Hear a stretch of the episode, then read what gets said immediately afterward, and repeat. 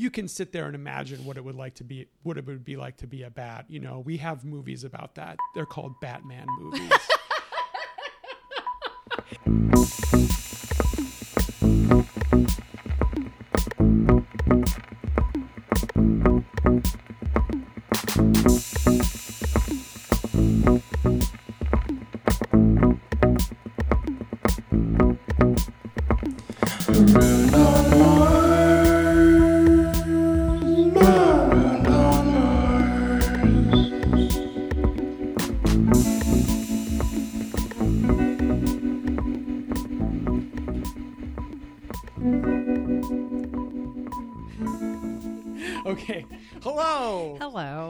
this is Marooned on Mars with Matt and Hillary, and I'm Matt. I'm Hillary. And this is the podcast where we talk about um, Kim Stanley Robinson's Mars trilogy, part by part. That's right. And this part is uh, part three of Green Mars. A chapter that focuses on Ann Clayborne. It's called Long Run Out. Long run out. We're recording this uh, at my ap- apartment next to windows. So throughout the recording, you're going to hear cars going by and probably sirens and probably maybe even some airplanes landing at O'Hare. Oh, Probably every 10 minutes, you would think. that's nice. It's good to be in the flight path. Just want to let our listeners know that uh, they're not on an airplane currently, or um, and there's no sirens chasing them unless they are in fact stealing a car. I mean, there could or- be. I mean, knowing our knowing our listeners, Exactly. I mean, we don't know the circumstances under which people listen we can't know. to this podcast, and we can't. And fundamental, it's the problem of other minds. it's true. It's absolutely true. uh, your new apartment is very nice. Oh, thank you so much. it's very leafy and peaceful. That's what we like. Uh, leafy peacefulness. There's here. some really good cats here too. really awesome cats, which they're probably just sleeping somewhere, so uh, the listeners won't get a be privy to their uh, whining. Um, we this is an amazing chapter, which we're going to talk about brief shortly, uh, Yes. and at length, not briefly. Briefly, we'll be ta- Soon. yes, soon we'll be talking about it And at length. at length. But first, we wanted to cover some Kim Stanley Robinson slash Mars news that's been in the news lately. Yeah, right. So you said uh, Robinson just did an interview on Huff HuffPo. HuffPo, good old Huffington Post. I think uh, I've literally never read your the favorite Huffington Post. neoliberal news aggregator that uh, whatever um, they interviewed him about basically geoengineering and uh, uh, kind of is you know is there a leftist case for geoengineering uh, robinson's basic you know the the lefty critique of it, of geoengineering of terraforming is that no we're gonna you know screw up the world even worse than it already is and Robinson's basically like this. It's a bad move to do that. Um, to to just shut that all off Right. because um, it's kind of a all hands on deck moment. And one of the big, actually, it's interesting. One of the big kind of examples he gives is like uh, he says, "Well, what if in a heat wave in India, hundred million people die, and India decides to simulate a volcanic eruption that uh, you know sends particulate matter into the air and cools the atmosphere? Are we going to say no? How do we stop them from doing that? Right? Um, and who are we to say no? You know, Right, um, right. Faced with that kind of catastrophe, so um, things are, you know, it's likely that things are going to happen. Governments or even individuals are going to Right. try things, and um, uh, it's basically for him. I think it's like a democratic imperative. Uh, it- you know, the the better, the more that uh, populations that people can be actually informed about these issues and their options, the more conscious decision making can be, and, and collective decision making can be engaged in. Right. Right. So that's I think that's kind of the thrust of his thinking there in that in that interview, which There, would, there was actually an interesting piece about um, geoengineering from a left perspective in Jacobin Mm. just recently online, um, uh, like re reposted from some radical science journal Mm-hmm. um, that made some of the same points and is also sort of making that case for um, we can't or should not just blanket shut off um, the process of scientific experimentation Right. and the possibility of enabling other kinds of possibilities for dealing as at the same time you know i mean because in some ways i mean i think part of the point of this piece was to say that like uh, uh, while um, the warming of the planet is not just a foregone conclusion, but an actuality that we are already living in. Mm-hmm. Uh, to take that as a re- as a uh, to to feel that then there is nothing that we can do, or only the most sort of like um, utterly drastic um, transformation of the ways that we live um, can do anything. Uh, I think the point was to think more broadly and to work in multiple kinds of areas, and that and that you know de- demonizing geoengineering is not uh, is not going to be fruitful or helpful. Yeah, I mean, uh, Robinson's point is, basically like I believe in science, and why shut Right. off any part of science? You know, um, uh, if it's going to be a potential help. Right. You know, right. Um, you also have told me Oh yeah. that yesterday Yes, I believe yesterday, front page of the New York Times uh, was an article about Mars. Uh, not a news article by someone named Dennis Overbye. I should mention before you go into that Yes. Mars has been at its brightest It's brightest. uh, if, in, for the next 15 years or something like that. Yep. Did you happen to see it in the night sky? Uh, I have seen it in the night sky. Yeah. Um, I tweeted out some photos of it in our on our uh, podcast on Mars account on the Twitter. thank you. Yes, you're Thank you for doing that. Oh, it's my Thank pleasure. you for maintaining the Twitter account. yeah, I have seen it. Although you know, my uh, my house is not well positioned for uh, sky viewing because we're right across from a park, which Yeah. is you would think, oh, it gives you more sky because there are fewer buildings. Uh, but they have floodlights on in the Oh, park at yeah. night, so the night sky is uh, Yeah. yeah, yeah. My back porch faces south.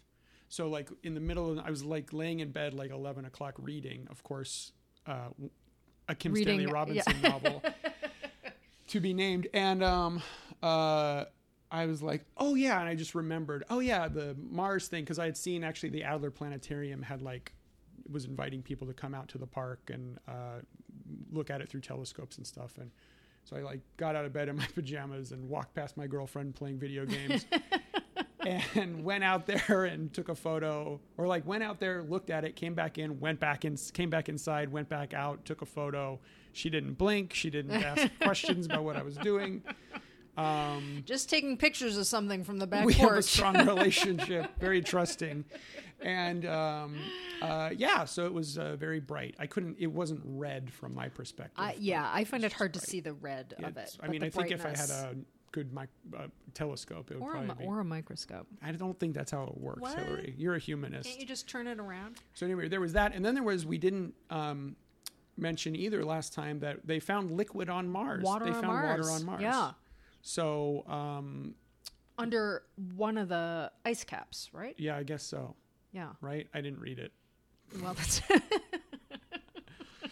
Uh, I'm sure you were reading something else. I'm al- always reading something else. I read mostly headlines, and then I say, "Cool, okay, bye." I don't need to yeah. read it. Read Okay, headlines, then panic. Uh, yeah. So any, but so yes, Dennis Overbye is I uh, think for all of these, got a bug in his bonnet about Mars. Well, I think for all all of the all of the reasons that you have just said, uh, I guess it seemed timely to have something about Mars on the front page, and it really is uh, of the times, and it really is kind of an essay-ish kind of piece. So, uh, you know, it begins with uh, kind of. Um, uh, it, it's full of like lots of poetic language. It calls out to us, um, you know, language that actually resonates in weird um, uh, and probably like less well written ways than the John Boone speech that begins Red Mars. Yeah, right. Uh, and I, I was just struck by a couple of things in this essay. So, I mean, it's it, essentially what the essay is saying is hey, Mars is really close, and there are all these discoveries, and you might want to be interested in them. And also, we're destroying the Earth, and we should think again about the possibility that we're going to go live on Mars. And hey, Elon Musk, he's made rockets. Yeah, did Elon Musk like fund this article or something like that? All right. Uh, and there are good pictures of you know the the Curiosity rover, everybody's everybody's favorite rover. Um, uh, but there are lines in it that really struck me, just in relation to uh, thinking about the kinds of stuff that we've been talking about and the stuff that seems so. I don't know, manifestly part of Robinson's project in the Mars trilogy. We get this line early on in the article Mars has always been the backyard of our imaginations, the place we want, might one day live, or from where invaders would come in flying saucers. Dot dot dot. Um, I don't understand this backyard metaphor. I, the backyard is weird to me, but I, I think, I mean, Not and- to like derail the conversation, but yeah, go ahead. no, no, no, the backyard is weird. I mean, Okay. that, that was also what interested me there, and I was thinking, um, it's oddly a very domestic way to describe it, um, but. Uh, and in some ways, it calls out the way that, for some reason, Mars is a planet that we feel like we have a relationship to. Uh, but I also think it sets up this thing that happens later in the article, which I am currently scrolling through trying to find, um, where the author begins to think. Um, you know, he thinks about the. Uh, he mentions the finding of water. Um, and says that that might mean that we have quote neighbors out there Right. um, so we're continuing backyard neighbors. But you know, if it's in your Suburbs. backyard, exactly. suburbs, well, if it's in Earth's backyard, then presumably we own it, right? Right. In some way. I mean, that's our property, the Right. backyard, um, or your it's your landlord's Right. property, more likely. um, and he mentions that uh, you know the the possibility for life, um, and and the thought that um, that I think that. People who think about planetary biology and who, people who study extraterrestrial life point out, which is that we don't necessarily know what form life that comes from other places will take, right? It, it may take a while before we know to call something life. Right. Which I think is a really interesting, incredibly interesting and um, uh, complicated idea. So he, he talks about that stuff, um, but then he uh, gets us back to the idea that um, I'm looking for this. It's a good quote. Uh, he gets us back to the idea. So he says, "All right, so we have to have a. We're going to have to think broadly about what life is, and then we get." But if they are alive, whatever that turns out to mean, then a kind of spiritual and intellectual reckoning will be upon us. Depending on how wild or familiar these alien creatures are, we might have to decide whether our allegiance is to DNA based organisms or something even broader. And on the one hand, you know, I'll, I'll give credit to, like, yeah, this is going to be really complicated and I guess spiritually complicated as well as intellectually complicated if we find life that is not DNA based. Uh, but that it immediately becomes a matter of like figuring out what our allegiances are, thinking about that in the backyard. Um, and he goes on, we might have to decide whether microbes or entire potential biospheres have rights. And I would just say we might already have to decide Yeah. that. Why? Why? right? Why is that something we have to I put mean, off? don't we live in a place with microbes and potential biospheres that we treat as resources and as if they had no right? Isn't there a whole field of Right. study uh, and like activist groups uh, devoted to animal rights? Isn't there a whole field of study Mm. that argues that dolphins are essentially humans, or you know, that that that animal intelligence is you know equivalent to uh, human intelligence, right? We, and and moreover that like the interactions of life and non-life um, in environmental scenes are so complex Right. that we have no idea what we're doing Oh, when yeah. we're uh, and certainly we can't predict what we're doing when we are uh, you know um, using those things as resources extracting the resources we need from them or even uh, just simply being human at the base level when like 50% of the dna in your body is not human dna Right. like you yourself constitute an ecosystem and does does the microflora and the gut the gut flora and the gut fauna in your gut does that gut. have rights too Well, I mean, these are so. I think it, it is interesting, and I think this is something. I really do think this is something that, like, not just the Mars trilogy, but Robinson's work more generally is always saying we should be thinking about is why do we pose these questions in the form of this possibility in relation to Mars when we could be posing and probably actually like desperately need to pose at least versions of those questions which maybe don't have to be about allegiance and they might not even have to be about rights or modeling Yeah. things on the primacy of the human. And he this author from the times goes on to say if we decide to engage in the ultimate imperialist project we could try to make mars habitable for humans by heating the planet to melt the ice caps etc and then he talks a bit about terraforming. Um, and and it may be that he is just bringing the word imperialist in there to be sort of critical of those projects. I think that's a hopeful reading of it. but it feels to me a little bit like Mars is our backyard. Um, so we may have to ask these questions about where our allegiances lie. I mean, the whole thing is set up as though the only possible way to think about our interaction with Mars is one to just assume that like we've so monumentally screwed things up here that it's time for humanity to rocket off someplace else and like leave this place to you know burn or stew or whatever it is.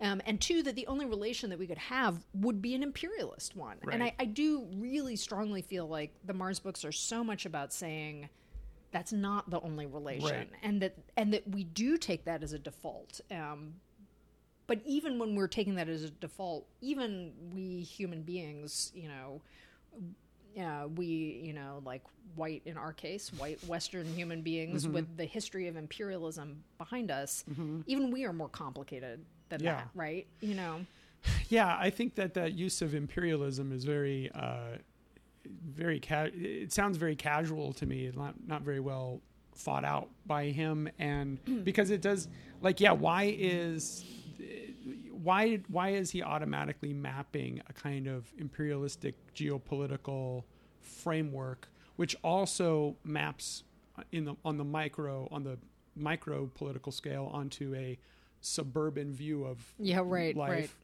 mapping that onto Mars. Who is this um, we that he's talking Mm-hmm. about uh, that uh, that operates in the realm of allegiances? Yeah, like, yeah. I mean, you and I, Hillary, have formed an allegiance. you know, we very, very much so in this podcast, obviously, and that's how we think about our relationship is Yeah. one of allegiances. right? And thus, who will we have to destroy to Yeah. get what we want? exactly. like, who is this we that has to decide this stuff? Uh, that or that gets to decide this stuff? Well, and I think again, like as in um, as in saying we may have to consider these questions about whether microbes have rights. Uh, it might be profitable to flash that question onto our own scene of living rather than some, you know, uh, whatever imagined future Mars moment. Right. Um, with imperialism, also the idea that like we might we might uh, uh, decide to form an imperialist relation to Mars.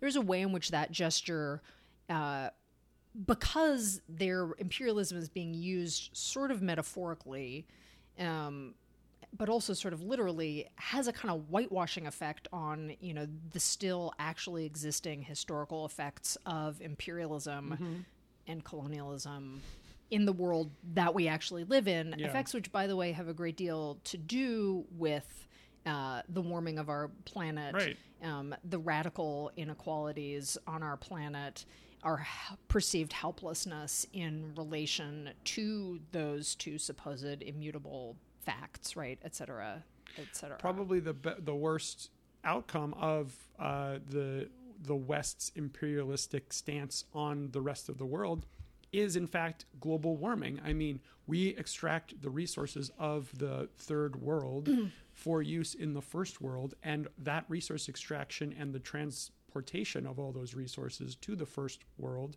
um, is the cause of much of this global warming. I mean, in another interview, I think it was the one in Practical Philosophy, Radical Philosophy. Radical philosophy.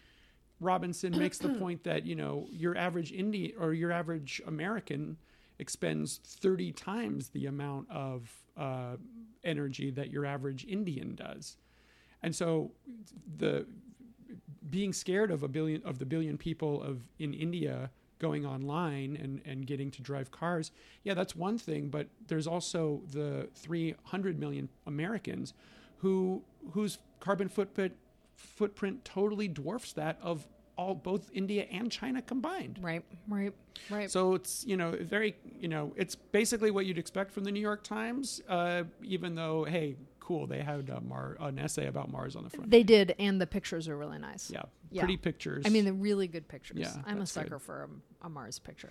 um, interesting stuff. Yeah, so that was that was topicality, Mm-hmm. topical. New York Times. Excellent, great job.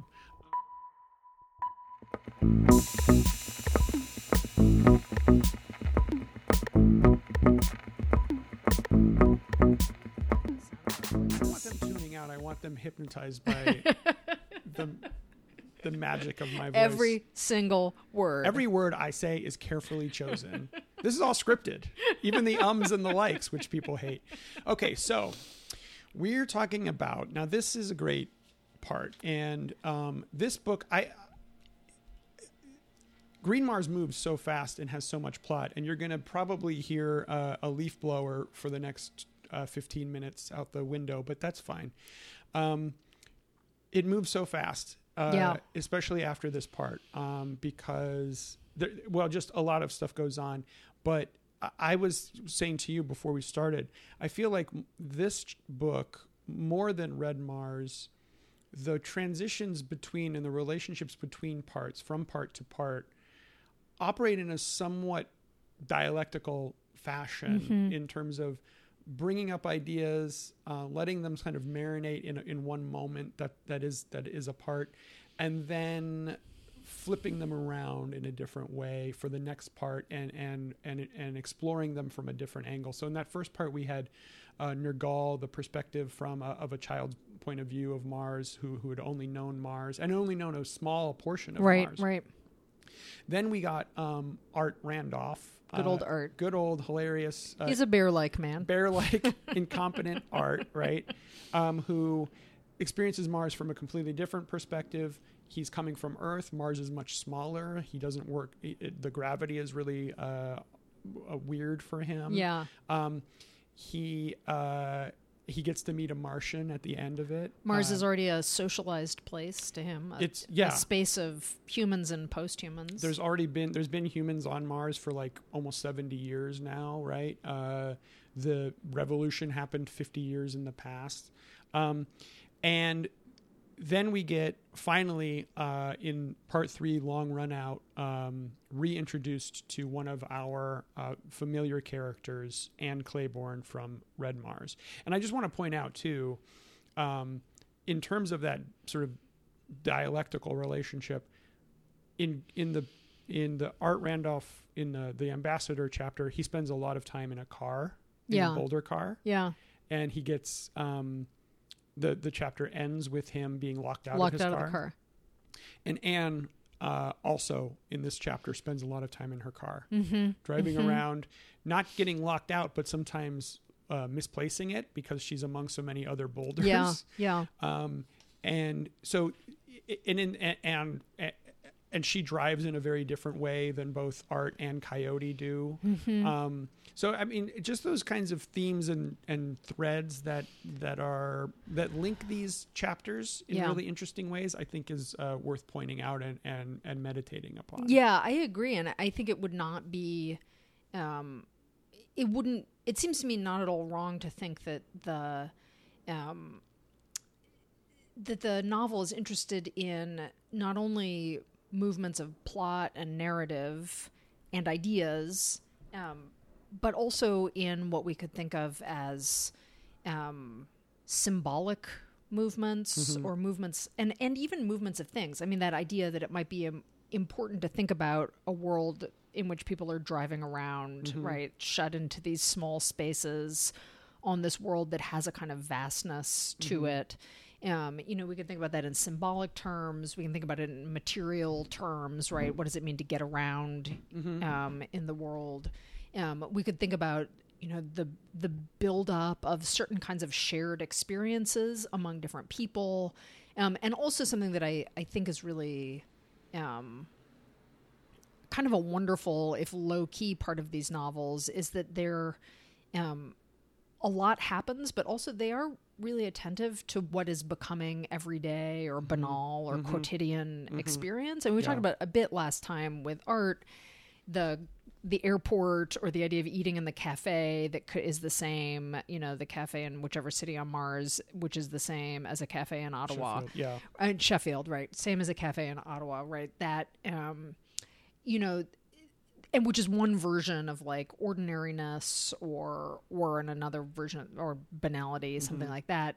Um, but we could also think that the novels are letting us see the emergence of everyday life, everyday life practices Yeah. on Mars, which is fascinating. And I think they're really they've been attentive to that the whole Yeah. time.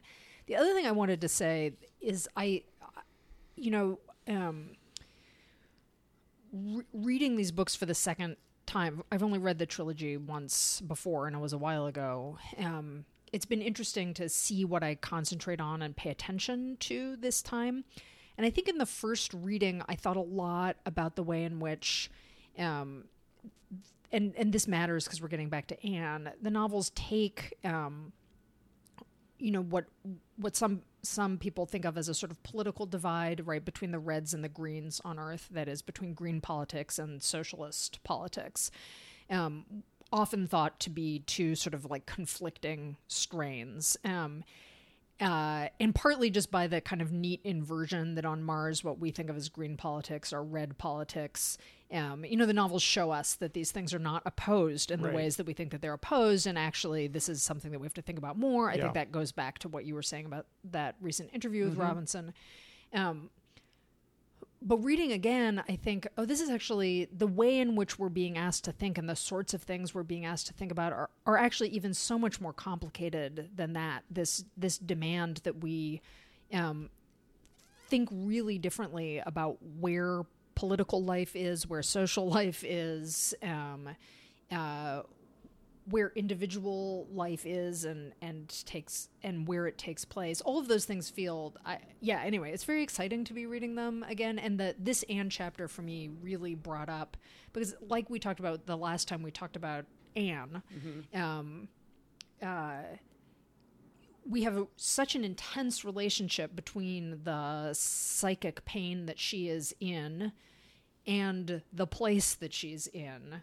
Um, and she herself in this chapter is thinking or experiencing the relation between her own pain and this place that this place that she both loves and wants to defend and wants to have kill her um, yeah this is just a very intense and and sad but also kind of amazing and i guess ultimately transformative chapter the um, the the notion of I mean, there's a lot of notions that I think I've read this chapter now three times in the last week because we were thinking about trying to uh, talk about it last week, and then I read it again, and then I think I read it again. But um, there's a lot of there's a in this 20 pages. There's really a lot going on. yeah Um, and there's a few notions that I think to, to keep in mind is one of them, which we we I think we talked a little bit about last week, kind of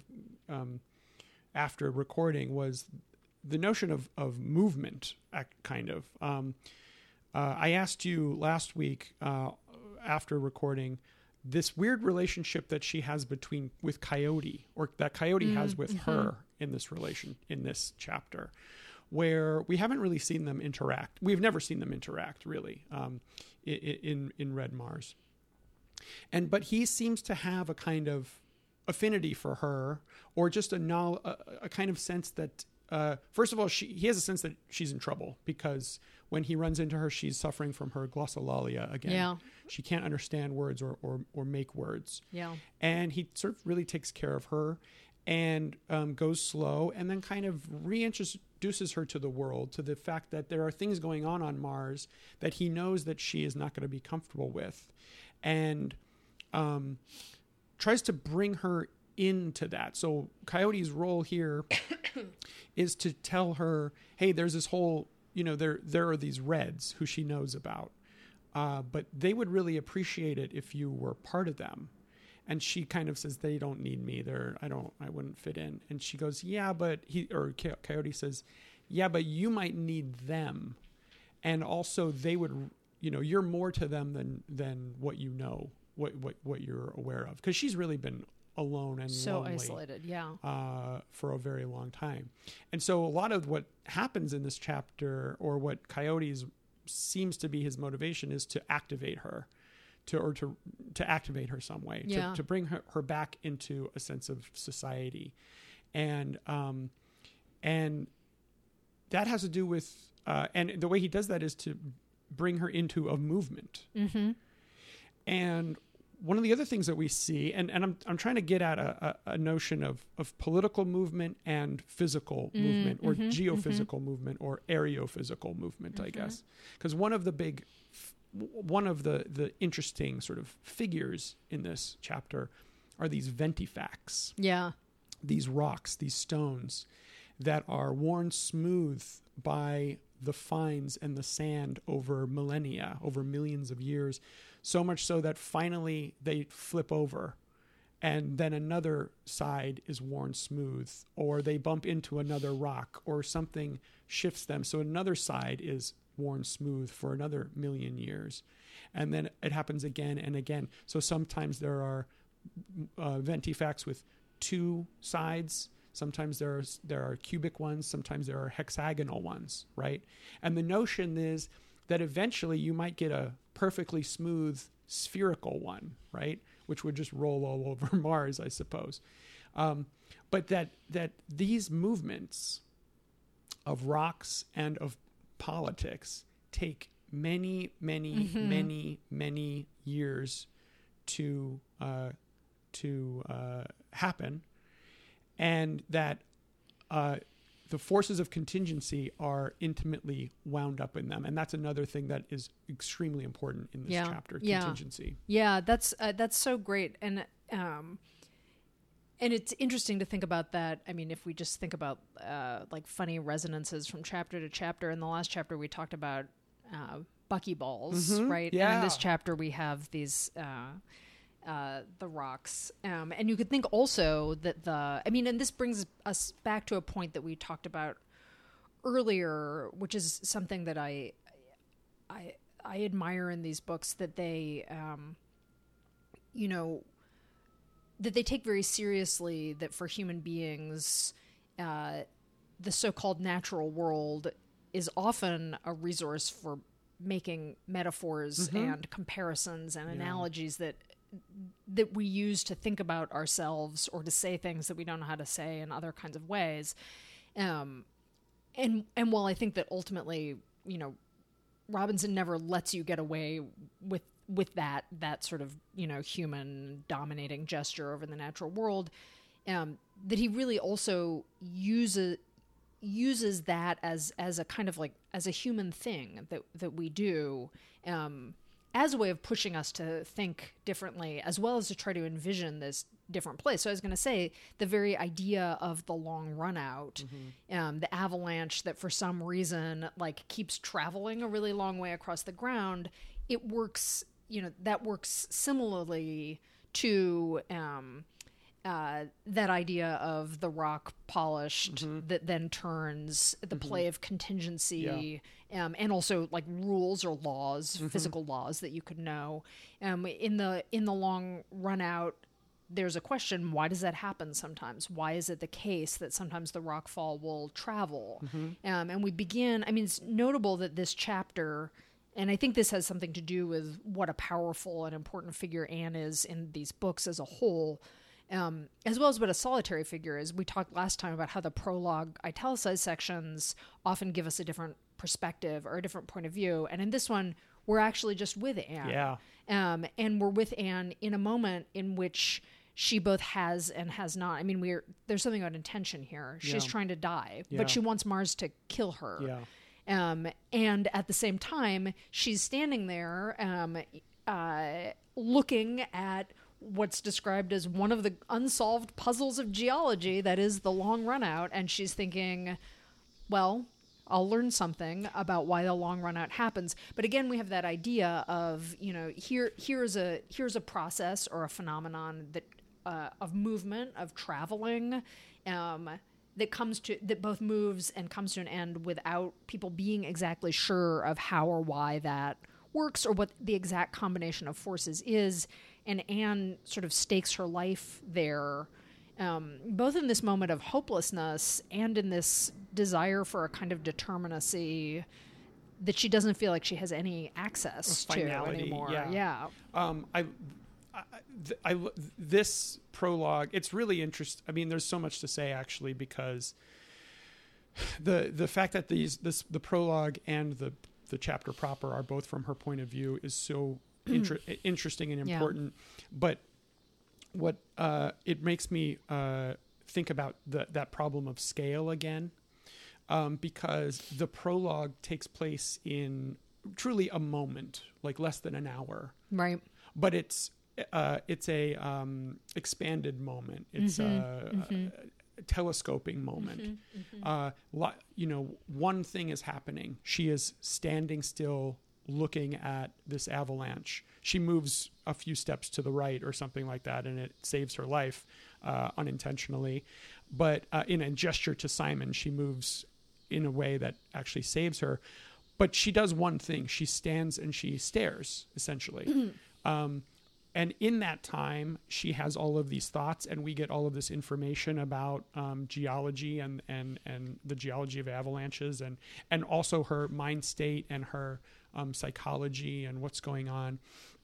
Uh, so it's this. Uh, what am I trying to say? What's the word? Um, expanded, but it's uh, telescoped out. But it's um, I don't know. There's a better word for it. Uh, wh- where where you where you this one moment is sort of ballooned into like several pages, Right.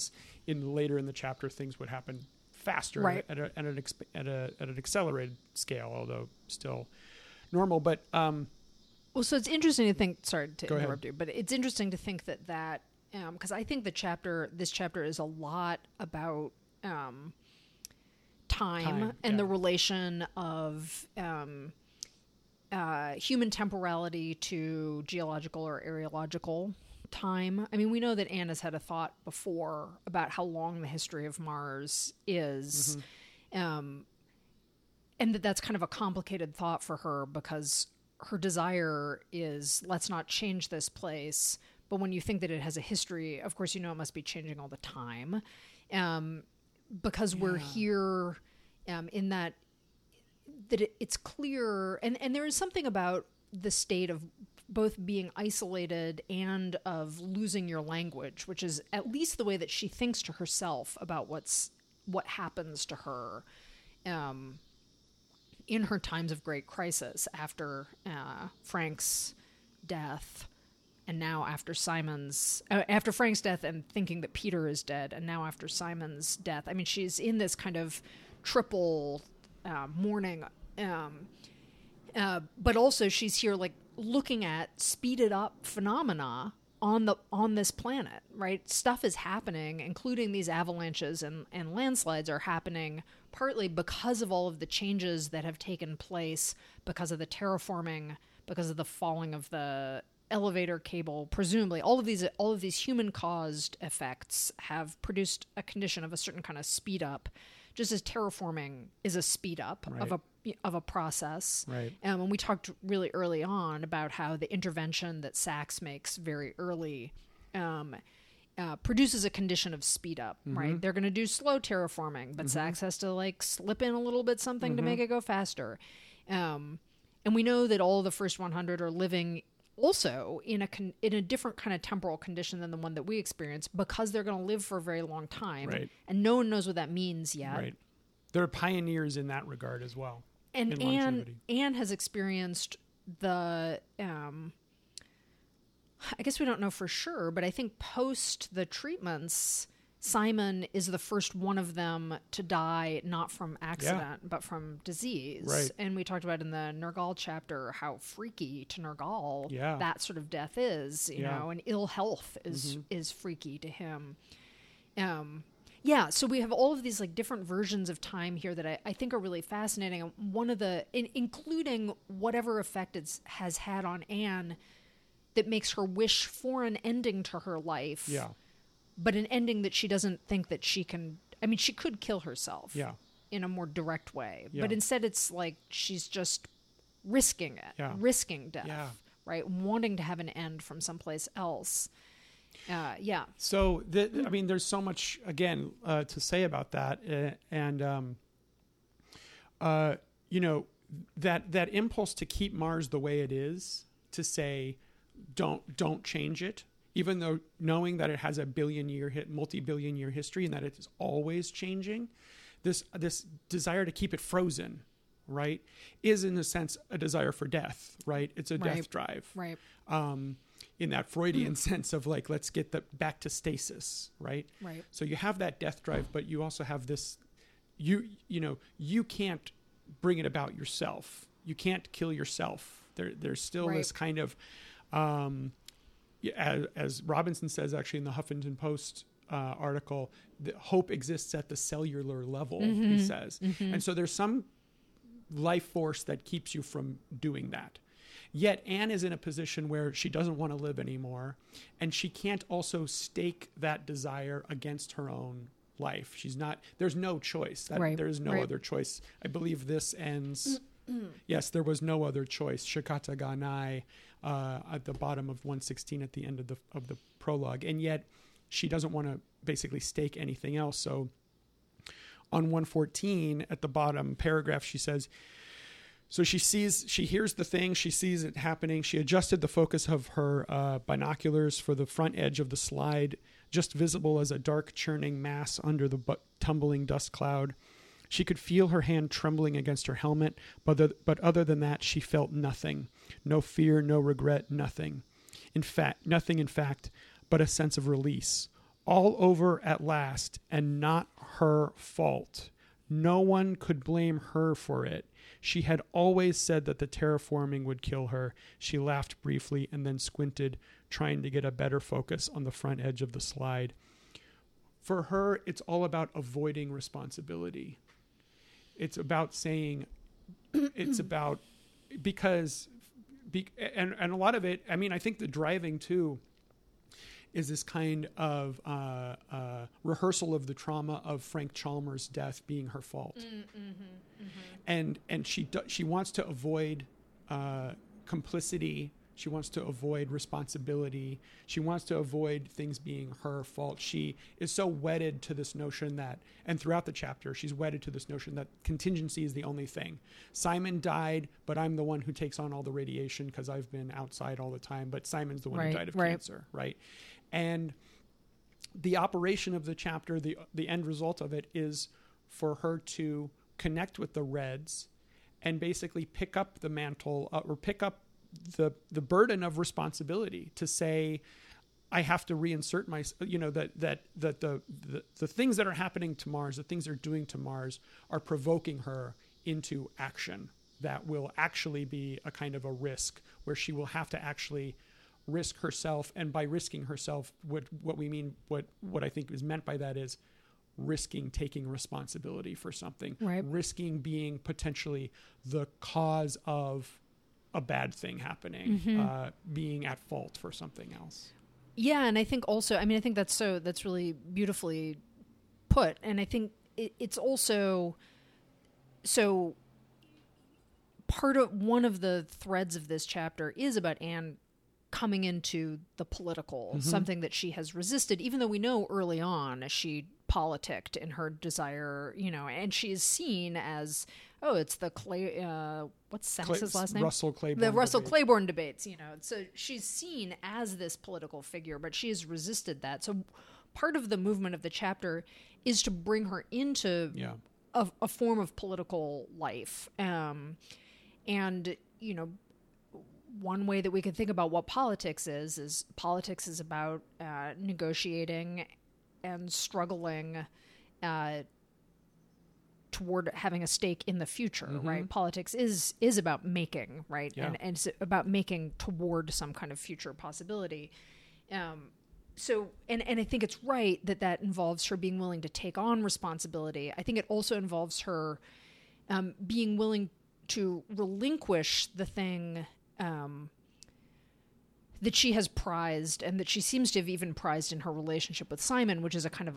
autonomy, a, a feeling that she is on her own, um, because that also is is deeply, in the best sense, what the political is about. It's about collectivity. It's about collective intention toward the future. Um, but I wanted to add one thing in there, and this because just because I think this is another thought here. Um, that some of so her her frozenness, her inability to speak, um, her desire uh, to be killed, um, uh, to not have responsibility. Um, I think that is all about mourning, um, and it's about you know. Uh, mourning is not a condition of being outside of time. It's about a condition of being in a weird kind of time, a kind of time that you hope that an accident will come Yeah. and end for you Right. um, but in, instead you just you live in the time of of Yeah. mourning Mm-hmm. um, and it, you know and if we if we follow that in a like freudy way like uh, that can become a whole way of life for you it can Yeah. become a melancholia right it can become uh, just the way that you are Yeah. um, but so some of what she wants is to get out of the time of mourning, and and we see Coyote begin to bring her out of the time of mourning into another time, which is historical time, Yes. political time, the time of collective life, and I think that's that's deeply hopeful. But the the other thing that really interests me in this chapter that I didn't think about reading it the first time and has struck me this time is that on the one hand, her frozenness we can understand on those kind of terms, these psychoanalytic terms, or just like, I don't know, if you've experienced a death of somebody that you love, you can relate to that feeling of like the world is moving, but my way of moving Yeah. is not the way that the world is moving. I mean, it's, you know, you can relate to that. Um, but the other thing is, I, th- I think there's a way in which she also is wrestling with a new version of the kind of scientist she is Yeah. because she she has a moment in this chapter where she thinks to herself I've always thought that my defense of Mars and my stance against terraforming was purely rational Right. and we hear the echo of Sax mm-hmm. there, right? Mm-hmm. Their commonality, mm-hmm. purely rational, and she recognizes now how much it's about anger, Yeah. how much it's about affective relations, Yeah. um, which is amazing, right? Yeah. Realizing, oh, I was what I thought was, you know, this is just purely the outcome of a set of logical processes was actually like overdetermined by a, by feeling Yeah. um, which I think is great. That's really interesting. But I think there's also a way in which the thing that she cares about, um, Mars, those stones, avalanches, um, the you know aerophysical features of the world. Those are things that are we don't have a good way of thinking about what it means to care about those things. Right. She has geology, Right. right? Right. Um, she has her incredible knowledge. Right. Um, but unlike, say, uh, I want to, you know, mount a defense of this beautiful ecosystem in which there are these, you know, charismatic megafauna of some kind. Yeah. Yeah. And I Save can the polar bear. exactly, and I can send you, you know, and and this is not in any way to say that we shouldn't care about those things. But I say we should you know, fuck the polar bears. but what does it what does it what does it look like um, to have care about something like rocks yeah. Or f- a geophysical formation um, that's actually quite difficult to think about. What does it what does it look like to think that the non-living matters um, and that you're entangled with the non-living? Um, so so there's a kind of you know when we when we think about things like saving animals or maybe even like saving you know magnificent you know the sequoias Right, or yeah. something like that right? Magnificent big big plants Right. uh you know we think oh we're living and it's our livingness that somehow matters but like the stuff that ann cares about is not is not the living um but it's not dead stuff Mm-hmm. and it's also not static stuff because this whole chapter is about uh, Right. The planet moving. Moving, It's yeah. about its movements. Well, animation. What is An- you know? What's the line yeah. between animation and inanimation? Yeah, The yeah. animate and inanimate. and what is it? You know, so what kind of experience of you know time or Yeah. or your own human livingness do you have when you're uh, in a deep and committed relationship with rocks? Yeah. Um, and that you know, and I think that you know the temptation is to think like, well, that, the person who has that relationship to stones is weird, um, and you know, and yeah, she's clearly weird, but also this is telling us about something that we don't know how to think about. So it seems to me like she, when she loses her language, it is about this story about isolation and what it is to mourn, but it's also a little bit about what does it mean to be intensely entangled and involved with uh, things that we actually don't have really good language for talking about that I think we can describe or people not me but people who are you know educated in the geophysical Our future sciences guests. you know can describe and think about. Uh, yeah. Anyway, I just I think that's I think that's there in this chapter too. I think I think that was really uh, amazingly put. That's a really great thought, and it makes me think back to Red Mars and getting rid of John, Frank, and Arkady. Mm-hmm. These three charismatic men who we kind of know have a sense of what they stand for on the human level. Their alliances are to human ideas, right? Of power, of happiness, of uh, whatever Arkady likes, Yeah. you know, Yeah. like Right. freedom, freedom, Freedom. right?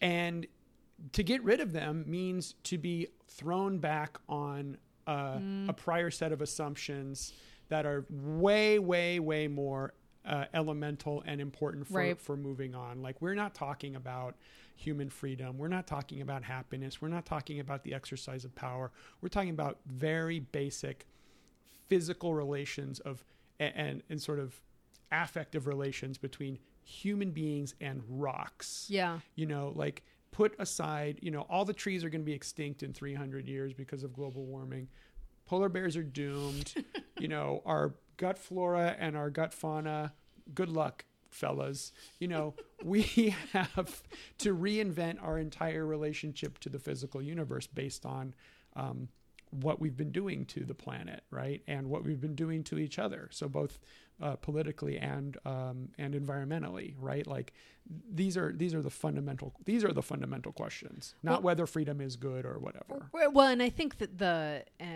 you know, the sort of, um, and and this is stuff that I mean, obviously these are not ideas I've generated out of my own brain, but stuff that I've been reading about. But I, I think that the um, there's such an interesting kind of this chapter really lets you think that um, when what we do is we prioritize uh, the living.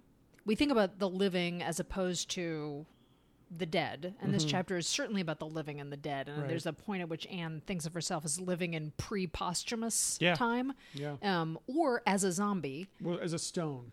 Did she say zo- zombie? She says zombie, Really? zombie vengeance. Oh, zombie vengeance. Um, but she also tries to like think like a stone. but she like, tries to be think like, a stone. And so what's int- so what interests me about that is, um, I think I think it's easy to slide that oh living v dead opposition into uh, living things v things like stones, but stones aren't dead. Right. They're just not alive. Right, There's right. something different Right, there. right, And so again, I think again there's a way. I mean, so if you think of the kind of like, uh, I feel like. At the beginning, that we made some kind of problem of other minds joke, Yeah, but if you think about that as Yeah. you know that's this that's supposed to be this sort of here's this fundamental question which Yeah. is which is what you do with the mind that isn't yours um, what do you do when the mind that isn't yours is the is the mind of a bat right Right. but what do you do when the thing that isn't you um, doesn't seem to be minded at all in the doesn't have a way right doesn't have Yeah. a mind but is a stone um, you know the ways in which we we think about that like we want to shunt that off into this category of the non-living Mm-hmm. Well, yeah. and yet this matters incredibly it almost seems like the problem of other minds isn't really that much of a problem at all. It's because it, it's the problem of other minds, not the problem of other. And rocks are other. I mean, you can sit there and imagine what it would like to be, what it would be like to be a bat. You know, we have movies about that. They're called Batman movies. oh my god wait side sidebar I, Huh? was, I was just walking downtown those are what those movies are about, right? uh, I was just walking downtown and I was walking like behind a like maybe a, a camp group of campers Mm-hmm. who were probably uh, second or third grade, I would say. And a couple of the boys were talking about superheroes. Mm-hmm. Um, and a little girl in like this classic, like she's in just like her full little girl confidence, Uh-huh. says, There is no such thing as superheroes. and a little boy walking next to her, who is clearly like sort of influenced by this statement of hers, uh-huh. says, Has a crush on her. Yeah. says, "Yeah, there's no such thing as su- as superheroes, but there is such a thing as magic." He's right. it was so endearing. He's not wrong. It was so endearing. I felt Um, like I want you to come to my science fiction class. Yeah. I only have some questions for you. I've got some questions for you, young man. But um, yeah, no, the problem of other minds uh, is, you know, you know what it has to have a mind. Like, it's not that big of a problem, but what is it to be, to like not have a mind at all and still to exist? That would be a real problem. We haven't even, it's already been an hour and we haven't even talked about the book yet. So that's a good sign, I think. Um, uh, I mean, like, we haven't gotten in any hard quotes, basically. But, yeah, yeah. So, well, listen, all this stuff is there. All the stuff is there. Let's, but yeah, let's plow on through and keep uh, going. Um, so like what? Um, so you know uh, the it's a very short chapter. She basically drives around, looks at rocks, runs into a coyote, and then goes and visits Zygote. Um, uh, there's another. There's a lot of, but there's a lot of just really rich stuff in here. There's the part where, um, well, I, I wanted to say one thing that there's this sense that okay, so this long run out, right? It's this it's this uh, avalanche that just kind of sli- keeps going and sliding horizontally. Right. And it can slide horizontally many, many dozens of kilometers. And it's coming right at her. And she kind of gives herself up, decides to give herself up to it. But she also decides to step aside uh, just a few steps in deference to Simon because Simon wouldn't like it if she just let it come. So she sort of steps aside to uh, uh, to make say a prayer or something like that. And at the top of 116, again, um, she went down on one knee. So, as a gesture to his spirit, she stepped off the low lava, lava dike and went down onto one knee behind it. The coarse grain of its basalt was dull in the brown light. She felt the vibrations, looked up at the sky. She had done what she could. No one could fault her. Mm. Again, avoiding mm-hmm. fault. Mm-hmm. Anyway, it was foolish to think that way. No one would ever know what she did here, not even Simon. He was gone. Um, and then, of course, she stepped right into a perfect spot for the entire avalanche to go right by her and, you know, affirming her view that nothing exists in the world except for contingency. Right. Um, but it's also that she's kind of, to me, she's a figure that's cursed to live. Yeah. You know, like she's the figure who can't die. She's like Nosferatu or something like that. or you know, or Cain. She's doomed to wander the Earth uh, uh, uh or the Mars, um, as far as as far as she's con- concerned. Um, right, right. Well, and, the, and and and part of it is that sort of. I mean, I think what happens uh, by the end of the chapter is that the burden she's she realizes that the burden she carries or what she feels like is her uh, sort of hers alone mm-hmm. that care for Mars, right. that care for um, this non-living world isn't hers alone. Mm-hmm. Um, that actually that this is a care that's shared with many people, and it's a care that can activate a collect collective yeah. care.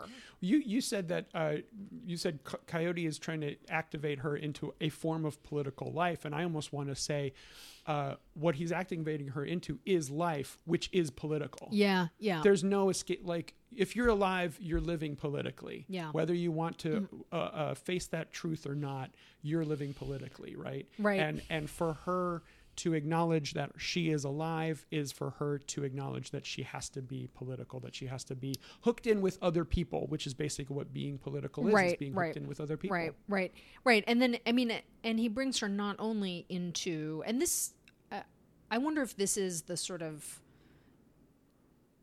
the way in which I mean it's so hard to know anything about Coyote, but he is kind of this figure of generosity because because mm-hmm. he, he, does bring her not only into life that is into right. political life, into life with others, or into noticing that she is living life with others. Um, but he brings her into politics proper Absolutely. because he brings her. I mean, this is he brings her to the underground, and, and this is the first time we realize that the Reds are a party. Really, yeah. I mean, I guess we've kind of we've heard bits and pieces about that, but. Uh, they're a party. They're organizing. Mm-hmm. They have plans. Mm-hmm. They have things that they want to make happen. Yeah. And they have a hero. They have plans. And they it's have Ann. position paper. Yeah, it's Ann. Like the end of the chapter, we'll just flash to the end of the chapter uh, on page 135 you know they they come into this thing they go down an elevator uh, they walk into a big giant room all these people are at long tables about to eat one person sees her he he or she freezes um, puts down the water bottle stares at her. Someone notices that he's staring at her. They turn around and stare at, at her. Everyone notices that people are staring at her. They um, the people at one table saw her and stopped what they were doing, and the people at the next table noticed that and looked around and saw her and likewise stopped. And so the effect rippled out through the room until they had all gone still. Then one stood and another, and in a ragged motion they all rose to their feet. For a moment everything was as if frozen. Then they began to applaud, their hands flailing wildly, their faces gleaming, and then they cheered uh, she's like a celebrity and she didn't Mm-hmm. yeah. even know. Like she's like Elvis or something. Yeah. And like who knew? Or she's she's already leading the party and Yeah. she didn't even know. She's already got a whole yeah. She's got a whole devoted following, and she's just been driving around in a rock, uh, Yeah. being angry and bitter for this whole time, and trying to just not. She's trying to avoid history, and her memories, and the future, and just trying to die and be frozen. And and it turns out like there's been this whole livingness under the ground, underground that that that um, just waiting for her. right Right. right right and part and part of what happens then is you know because that that last scene which is an amazing scene and it's hard to think about ann in that moment because given that we know ann relatively well at that moment and i, I think the i mean when i read that i feel touched and Mm-hmm. moved by it but i also just imagine her feeling alarmed Yeah. and Probably like um, rolling her eyes or something. yeah i mean you know miming miming contempt while Yeah. inside feeling you know utter inadequacy Yeah, to being part of Definitely. part of this yeah. scene Definitely. uh, but but we get the lead up to that uh, describes wild fretted terrain Mm-hmm. um, they they taxi into a hangar cut into the side of a mesa Mm-hmm. um, you know so so suddenly we get human living uh, and the um, the planetary form of Mars blended together. So it's both like Ann is going to the place where there are other people who care about what she cares about, and also a reminder that things have already happened. As so often, things are happening. Things have already happened. Yeah. Things are already in motion. Right. Um, on the one hand, there will be politics and struggle and an intentionality, and on the other hand, it's already going on. It's Mm-hmm. already started. The circumstances are not the circumstances of your own that you Mm-hmm. would choose. Um, and yet, it's also like this beautiful moment of people being excited together and feeling, you know, the mutuality of a project. Yeah. Um, there's the part where she uh, discusses Mars's names, or she is driving around and she has the, names AI, of the the names of the features. the names of the features. Yeah. Um, and I wonder what you thought about that um, in terms of just what its purpose is in the chapter or, or what it's doing. For her, it's a kind of way to avoid thinking about the past, remembering anything. She's actively trying to forget things and not remember them. So she's kind of listening to her AI or, or just reading random stuff. And uh, it's this section on 120, 121. Um, uh, where I, and I didn't know this about planets and how their features are named, but um, on Venus, uh, Venus's features were named after famous women. Mercury's features were all named after great artists. Only on Mars did they walk around in a horrendous mishmash of the dreams of the past, causing who knew what disastrous misapprehensions of the real terrain, right? Yeah, so she thinks about uh, Schiaparelli, um, looking up uh, through his telescope and thinking that he sees canals and beginning to name things uh, on 120. Uh, it was a tribute to a certain power he had had, a power evocative, if not consistent.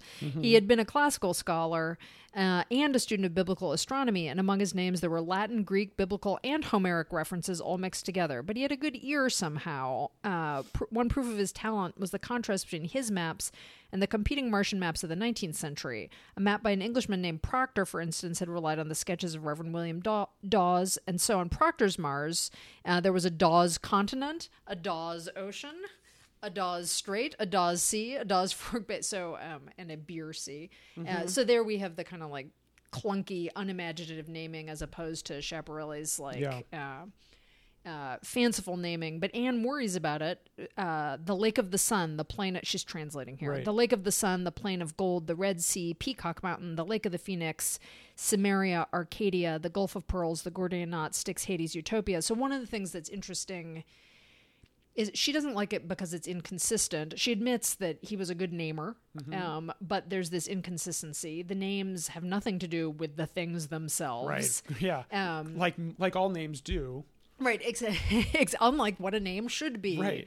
A very large mountain, a very deep trench. Uh, I'm, you know, uh, uh, but it, it raises sort of one the you know the instability, just how much like nomenclature um, is produced by imagination, just as much as it's produced by the scientific process. Yeah. Um, which is you know certainly absolutely Mm-hmm, true, including uh, you know the classification of organisms is also uh, shot through Yeah. with you know human conceits about how things are supposed to be.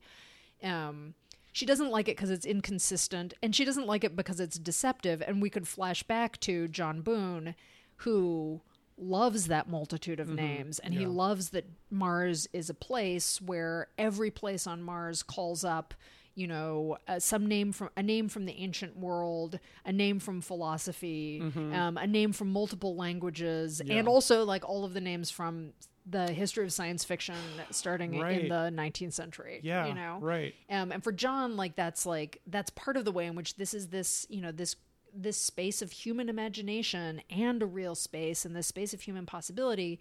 And for Ann, it's like this is a, a mixing up of things that keeps us thinking that's my fantasy world as opposed to you know oh the peacock mountain Peacock Mountain. um, as opposed to that's a real That's the thing. place Yeah. that we should try to know something about in itself Yeah, that's really great point. Like John Boone is the one who invents the the song with all of Mar- the chant with. Right, all the of Sufi Mars's chant. names, and like that chant, it does so much because it sort of it it helps to unify in it, but it unifies in a fantasy, right?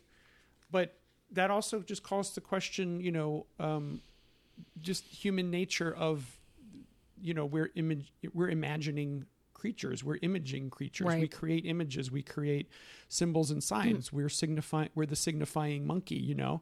Um, Right, right. Well, and I mean, and we could think of, you know, then again of Arkady too, saying we can't just build for functionality. Right. We from the Right. very beginning we should be building for beauty because that's part of who we are. Yeah. I mean, and it's this sort of it's also this movement between um uh, I don't know. There's like a movement between, uh, or a sort of tension between versions of complexity too, uh, which I think we see in the when Nirgal has his conversation with Sax, right? Um, what's the version of complexity that Right. feels satisfying because you have you think you have the capacity to know it, and the complexity is just like the lure or the excitement. Right. What's the version of complexity that's frustrating because it points out to you that you can't know it Yeah. all? Um, Ann wants to be able to separate out different kinds of, you know, um, you know, she wants the complexity of uh, her disciplinary knowledge. Um, she doesn't like the way in which that comes through all of these overlays of other stuff. Um, but I think that also has something to do with this how she's positioned in the you know there's a kind of um, there's this struggle around you know here she's being positioned in a way in relation to something like the real or the material i mean she's she is here in the chapter in relation to death mm-hmm. you know this kind of um, ultimate, Ultimate real. materiality Yeah. uh, the real that um, uh, she's positioned in relation to stone it's on 125 when she um, she fought to see nothing but rock to think like a stone right. um, which we can think in relation to this, right? There is an attempt. I mean, on the one hand, that's her wanting to shut herself off. That's her wanting to be frozen. You know, she'd rather be non-living at this point. But we could also think, but this is also her, the geologist turned areologist, who is trying to have a kind of thought that a human mind has trouble having, which is. Um, what is it to to really see a rock? What is it to th- quote think like a stone? Um, and it's both of those things at, at once. You Yeah. know, um, what kind of you know, and for her, she doesn't want it to be an imaginative act or an affective relation to think like a stone. She wants that to be logical, Right. Right, the logic. Yeah. But of course, Can't you know, that. yeah, That's not I how mean, we work. it's Peacock Mountain. It's Peacock Mountain.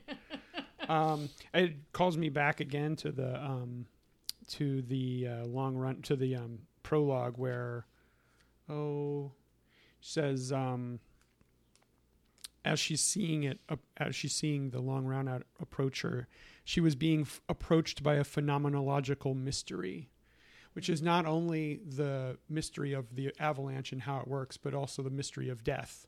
This is a phenomenological mystery that we just simply don't and can't have access to, right?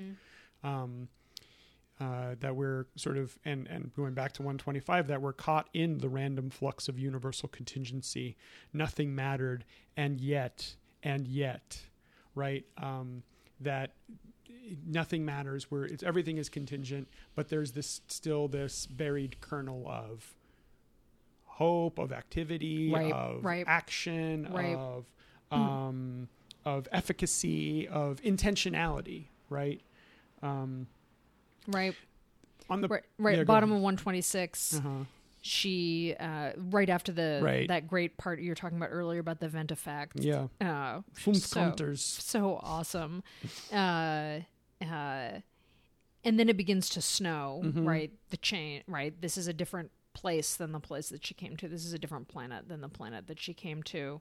Uh, Ann staggered aimlessly, pointlessly until she twisted an ankle and stopped. And one of the things that's happening in this chapter is like she is almost dying Yeah. over and over, Over and again. over, yeah. Uh, uh, her breath racking in and out of her, a rock clutched in each Yeah. cl- cold gloved hand. Yeah. She understood that the long run out was running still, and mud snow pelted down out of the black air, burying the plane. I mean, and the the sort of all of those, the scene, the imagery is also at the very least double sided. Because Yeah. on the one hand, the long run out is running still means something is still headed toward her. Her potential death is still headed toward her. But on the other hand, it's this image of a kind of a movement that that you know there isn't a, yet an explanation for. or even the ability to perceive or see. Yeah. Right? Right. Right. And and in that way, it's like forward motion is still going on. Yeah. The snow is coming down, but it's also mud that's coming down. Black snow, right? Um, and she just her gripping the two rocks, just kind of uh, out of her mind. I, I love that. I love that image too. On Yeah. Um, but so what's been happening that she has discovered, which, which, which is the, the motivating force for Coyote to be able to activate her, is she's been detecting these Mars quakes all over the place, and she's speculating about what the per, what the cause of that might be.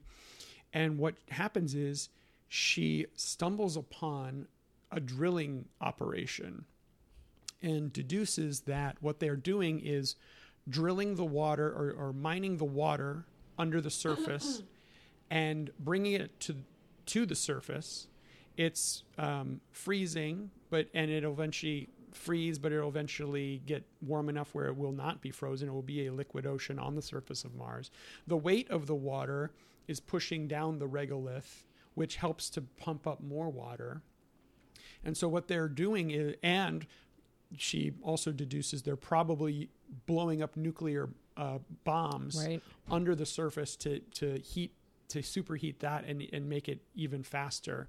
So she's discovering that they're that they're doing this process that they're engaging in this um, uh, uh, superheating of the of the surface. Much of it is based on her own research and findings Right. Right. that she has discovered and it has gotten out that there is a massive underground ocean uh, in the northern hemisphere of Mars, and that the northern hemisphere of Mars is going to become an ocean again, or, or it will become an ocean. Right.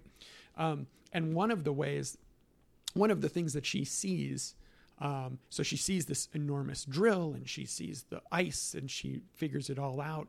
And as she sees all this, she also notices objects the size of ants on the surface, and these are human beings ice skating. And so great. you're kind of left with, you know, for her, and she staggers back to her car, you know, wordless and like stunned, and she just kind of sits there in front of the microwave, um, catching her breath and trying to wrap her mind around this. And I, all I can imagine is that what's going through her mind is, is this why we came to Mars so people could ice Right. skate? Right. Exactly. You know, is this why we did this so there could be ice skating on Mars? You know, Right.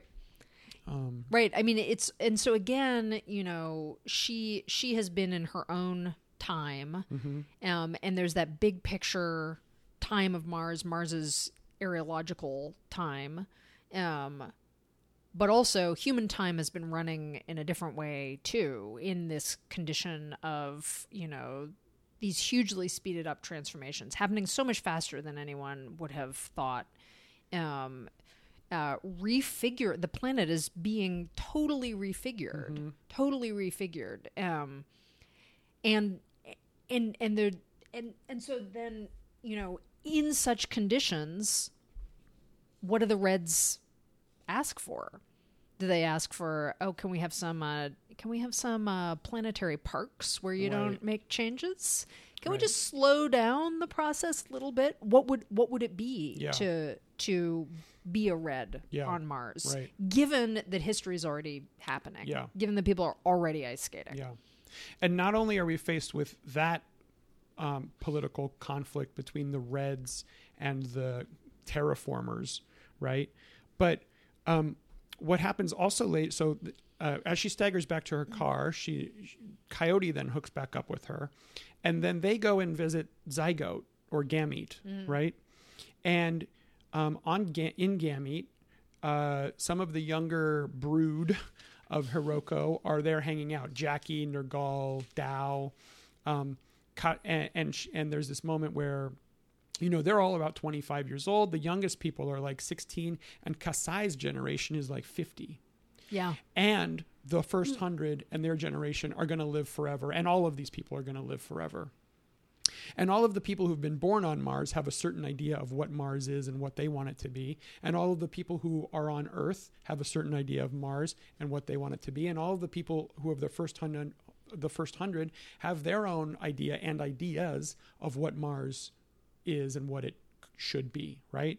And so on this notion of time and on this notion of scale and on this notion of thinking about revolution and revolutionary time and political change if revolutionary time linked in with the kind of geological time is a multi-generational you know it takes a very long time for change to occur. So it's a multi-generational struggle on that level. It's now going to be a multi-generational struggle on the level of the first hundred their kids the kids kids because all of them you can't count on people dying anymore right. it's that thing of the previous um, paradigm you have to wait for the people to die and the people aren't dying anymore and in fact they have tenure the first hundred have Right. tenure Right. right the first Right. hundred have tenure as well as everybody on earth who's getting the treatment they have tenure too so it's not just a struggle between earth and mars it's also going to be a struggle within mars within the multi generations the several generations that inhabit mars and have different ideas about it so that looks forward very far actually into blue mars where that kind of political thing right. Uh, really takes place uh, uh, takes a, a, a much stronger role Right. but when she's on, in Gamete, she already sees that Jackie has a lot of political talent and uh, is going to be a force to be reckoned with. And that even Nirgal, who she admires so much and can actually is one of the few young people that she can um, uh, uh, uh, uh, relate to, even he is, is sort of in her thrall in a certain sense. And this really sort of troubles her. Right, right. Yeah, it's interesting that she um she has this very acute observation of the younger people. Um and I mean and once again we see that the the line between or what it take what it takes to form a person's politics um uh is not something that's separate from their uh, familial and affective and um, you know other kinds of relations. In fact, like all of their all of the parts of their sociality are tangled up together, and that's that's part of what she sees in in Jackie. Uh, someone whose power is both political power and also she has this erotic power. She has the power of like her, you know, I'm the bossy queen of all of you. I mean, so so we see that that you know uh, these realms, these supposedly separate realms, like the scientific, the domestic, uh, the erotic, the political, the social, are not in fact separate at all, but but really tangled up together. Um, which I I think that has something to do with also her. You know, she has that keen observation. I mean, it's also int- we get her interesting note about Hiroko. Um, Ann had never in her life, this is on 133, Anna never in her life managed to have a normal conversation with Hiroko, who seemed an alien consciousness Yeah. with entirely different meanings for all the words in the language. And despite her brilliance at ecosystem design, not really a scientist at all, but some kind of prophet. I think it's funny that that. Um, that she sees Hiroko that way. Um, but I think that she and her, Ann and Hiroko have a thing in common, which I mean, Hiroko has a seems to have a vocabulary for the things that she is interested in bringing about on Mars. Yeah. That vocabulary about Viriditas, Yeah. um, the the Shinto vocabulary, kami, the spirit of the the Mm. place, the spirit that um, resides in certain kinds of natural objects. Um, but Ann is is similarly seeking the vocabulary that's unique to Mars. Um, Right. or the vocabulary that's unique to the kind of thing and she she also is not getting it from her like you know Hiroko has reached out to um, various kinds of spirituality to produce her account of what what Mars what Mars life is Yeah. um and you know Ann doesn't make that reach but but in some ways like she that is kind of the reach she maybe needs to be making because her science isn't giving her the words Yeah. Uh, you, well, Ann lacks any kind of spirituality, right? Right. Um, Phyllis, on the other hand, who will who has returned, and Dun, she, dun, she dun. has lived, and she will return in part four with a vengeance. uh, foreground. Uh, uh, spoiler, spoiler alert. alert You know, has uh, a, a spiritual. She's a Christian fundamentalist. Right Um, so th- that'll be interesting to see uh, how that plays out. Um, and yeah, the the and so, but yes, Ann's devotion to science has left her um, somewhat deficient in terms of being able to wrap her mind around all of this, as well as and and in that way, again, she's very similar to Sax yeah who doesn't believe in politics or he doesn't understand it. It's too confusing. It's not scientific, right? But I think here, when when Ann has that that moment of thinking, uh, uh, this is on one twenty nine. Um,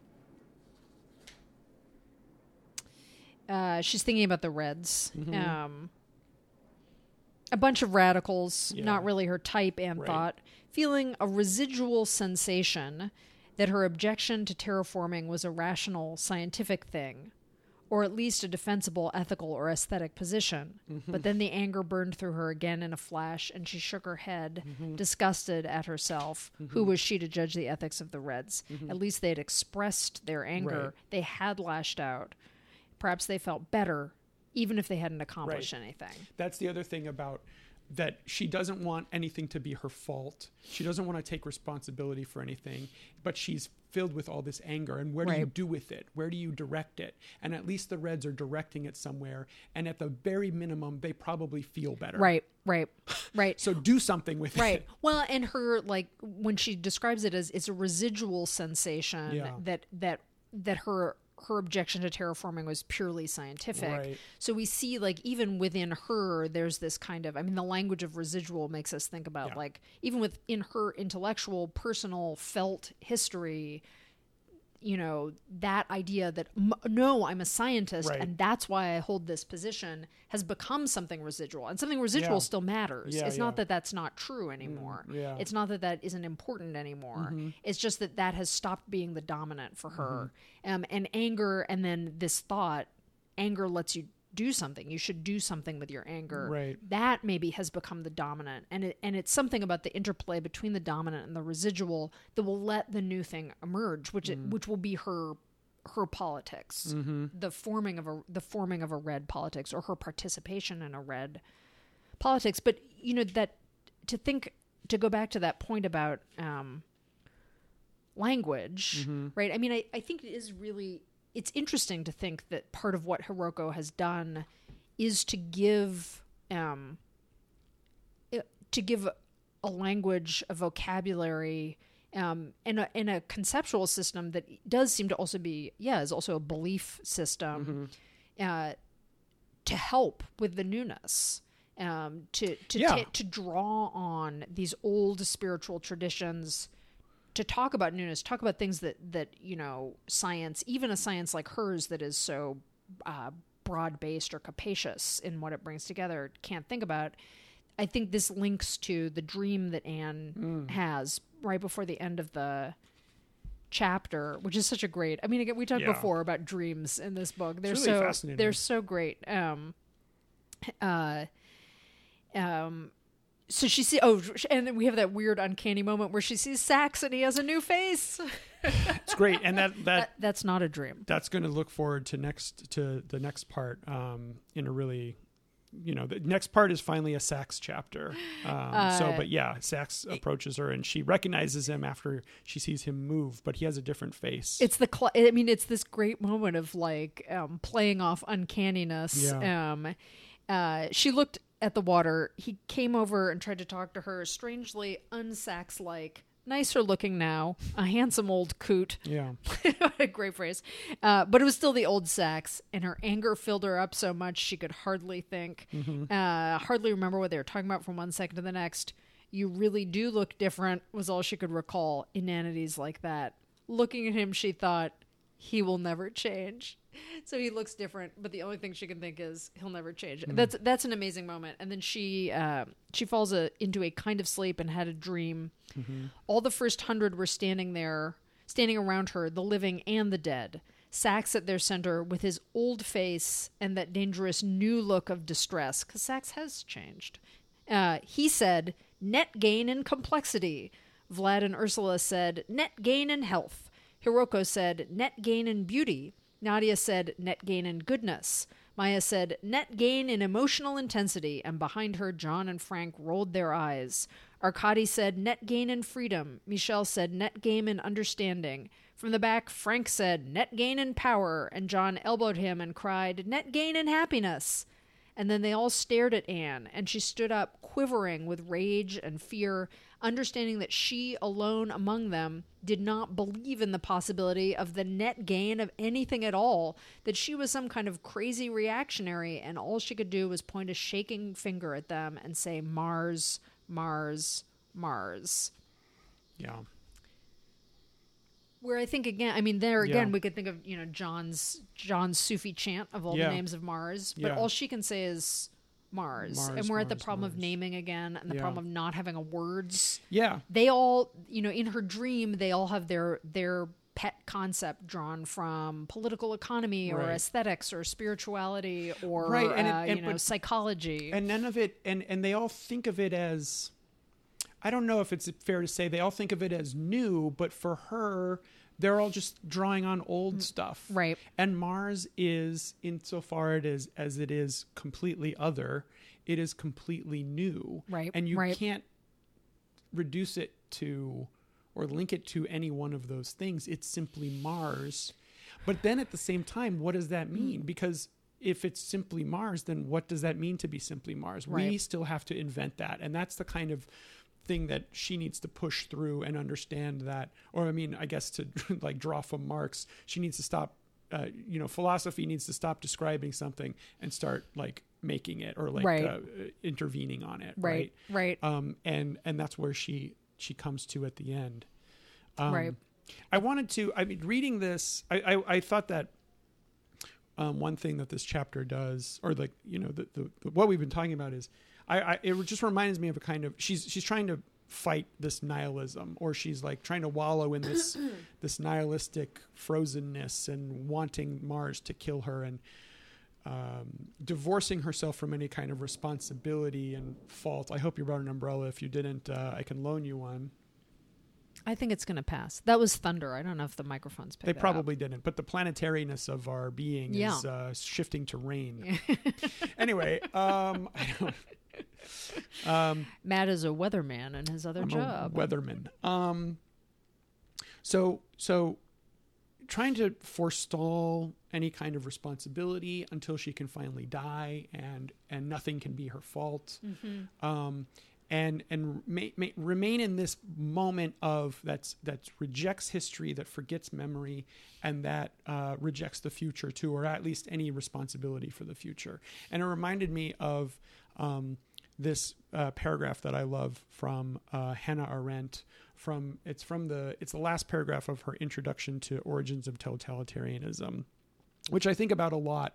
um, in this day and age. Yeah, yeah. Um, and because also you were talking earlier about the kind of frozenness that she wants to keep herself in uh, after experiencing this great trauma. And for me, the great trauma was Donald Trump's election. Um, uh, and uh, which is when I started reading Hannah Arendt. Um, and, and, thus, you knew that the great trauma was not Donald Trump's election. That's right, exactly. Yeah. Uh, we've been living through the great trauma for many, many decades now.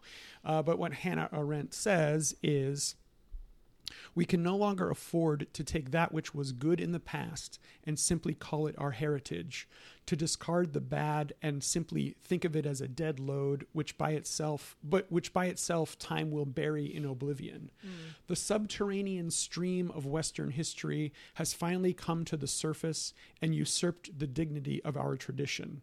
This is the reality in which we live, and this is why all efforts to escape from the grimness of the present into nostalgia for a still intact past or into the anticipated oblivion of a better future are vain. Mm. Mm-hmm. And mm-hmm. with the exception of that point about subterranean stream of Western history has finally come to the surface, right? Which is little we could problematize because maybe it wasn't so subterranean after all. Right, maybe that right. was just the repressed that we were actively uh, burying um, the whole time. Um, I think this speaks a lot to kind of the place Ann finds herself in and uh, helps a lot to sort of describe the kind of push that Ann needs to get out of that section uh, that that kind of feeling. And i think it describes the push a lot of us need to get out of the feeling yeah that, yeah. well everything you know the past was better. Uh, maybe it'll go maga will go back to the past. We'll make america great again. Or hey you know what the world's going to blow up anyway might as well not go to any DSA meetings or or read the news or right, anything like that. Right. We're all going to die soon. You know, those those are those are both utopian hopes that um, we can go back or that the future won't happen.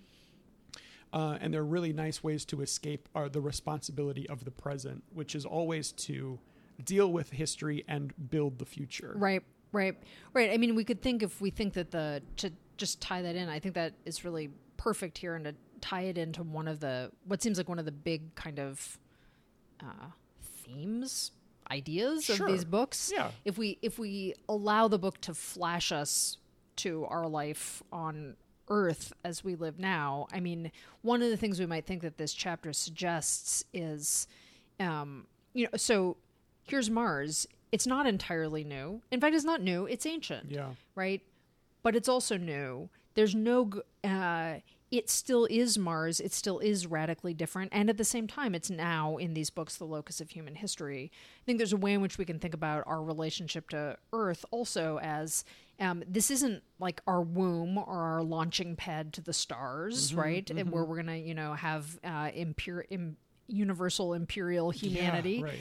um, but it's also not uh, the grave. Mm-hmm. Uh, we don't have the option of like returning it to some Edenic moment. Um, uh, but also, we're not here to like you know whatever. We're not on the verge of the zombie apocalypse. It would be a relief if it was the Right. zombie apocalypse, right? Yeah. Because then you know. That's why there's so many could- zombie apocalypse movies Exactly. to escape into. Um, so instead, like we have to contend with the fact that uh, history is happening and chance is happening and the situation is as it is, and we still have to make something different. Yeah. You know, we have to work from this place that we're in. We can't work from and and you know, also like the world is not just something we can describe through a bunch of convenient metaphors, Right. and yet we can't not describe it through convenient metaphors. Yeah, when also just fall back on, oh, it's been like this in the past, or it's been like the, or it's been Con- worse in console the past. ourselves, right? Yeah, yeah, and that like yeah, we've been in worse situations in the past. Yeah, maybe, maybe not, but we're in this situation Right. now, and you have to deal with the now, now, Right. Um, and you, you know, it goes it goes again to the kind of um, the perspective and and the, the the focus on perspective that the books give. Yes, is that yeah. um,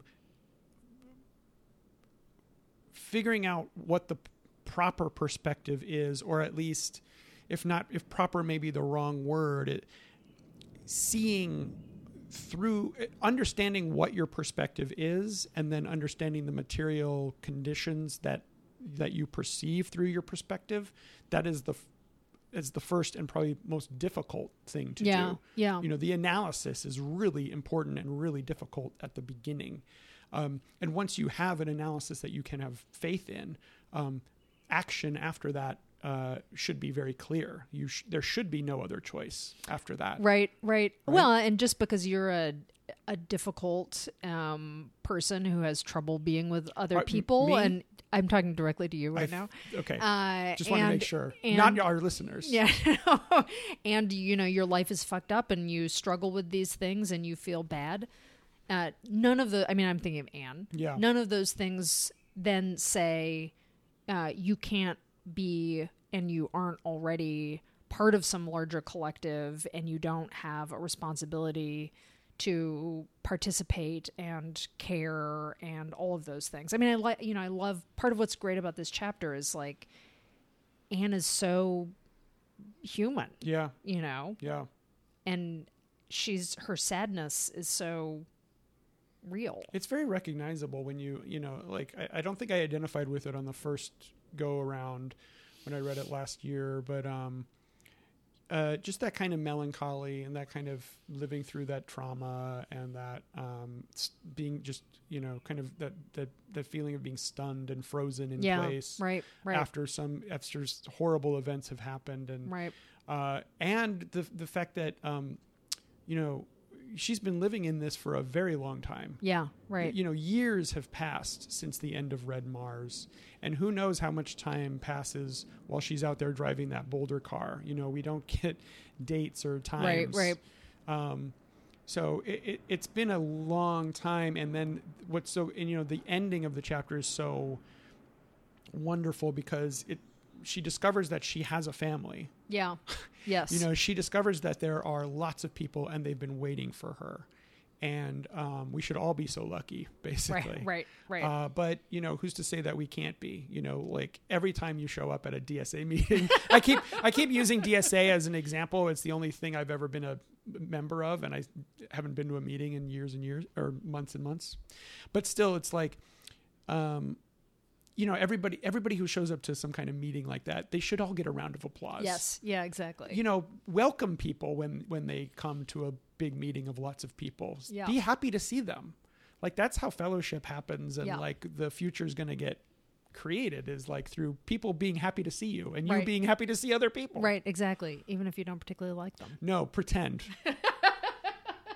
make believe guys i know you hate everyone and everyone is a garbage person but Solidarity forever. you have to go through the motions all right well this has been a great that was great. Yes. Uh, yeah. a number one is So awesome. So awesome. Next chapter, part four. Oh my god. The I'm scientist is hero. Sax is back, and he's badder than ever. Sax is back, folks. So this is the first chapter that we ever get to see of Sax. And actually, if I can give our, uh, our readers just a, a tip about, or, or just uh, foreground this a little bit, the opening, um, the opening prologue describes this, um, the the mirror that's going to send a lot more heat Right. to Mars.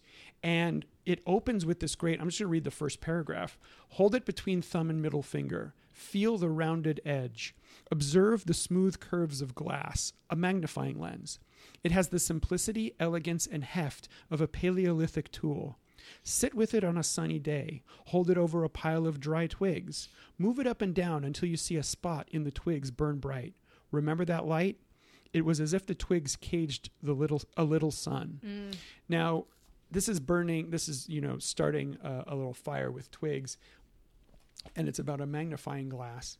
And I want to just return to uh, the imagery in the long run out of ants.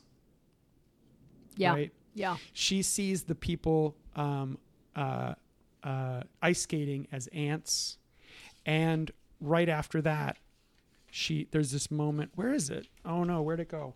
There's a moment where she imagines ants being burned under a magnifying glass. Right. Right. Right. It's on. Oh, where'd it go?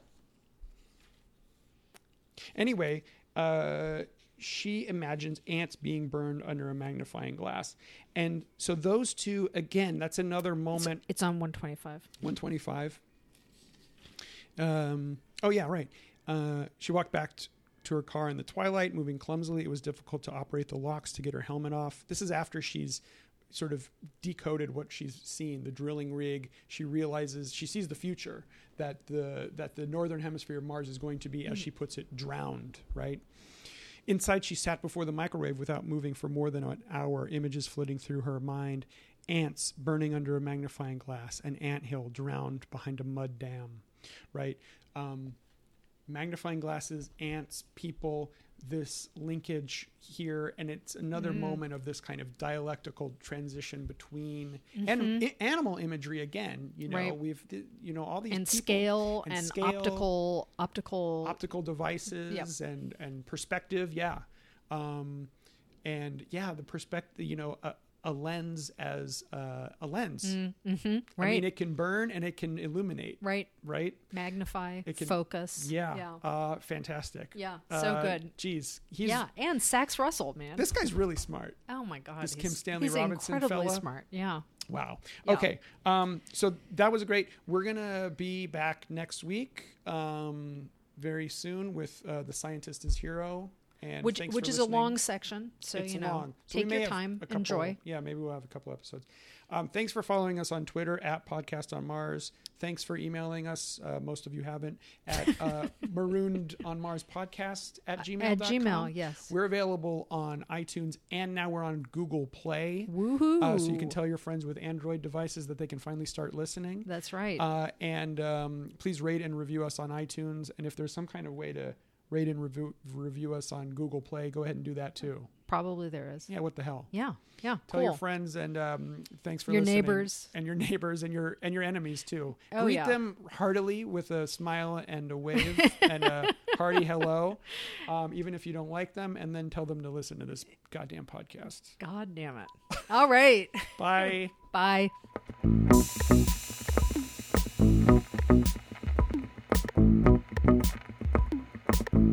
Marooned